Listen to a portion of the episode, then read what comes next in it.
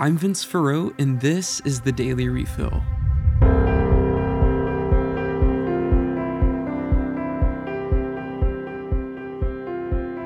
Up first today, as we've expected, people are predicting that President Biden is going to formally announce his bid for the presidency in 2024 in this coming week.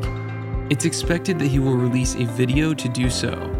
The White House press secretary declined to comment on the situation and made it clear that any announcement from the president would not come from the press briefings.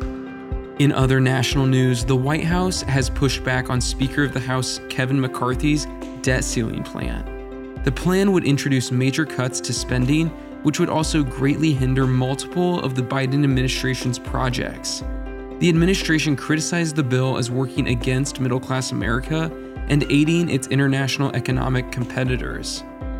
In church news, the Vatican recently made news when it confirmed that it had donated relics of the True Cross to King Charles III of England Relics of the True Cross are believed to be fragments of the True Cross on which Jesus died.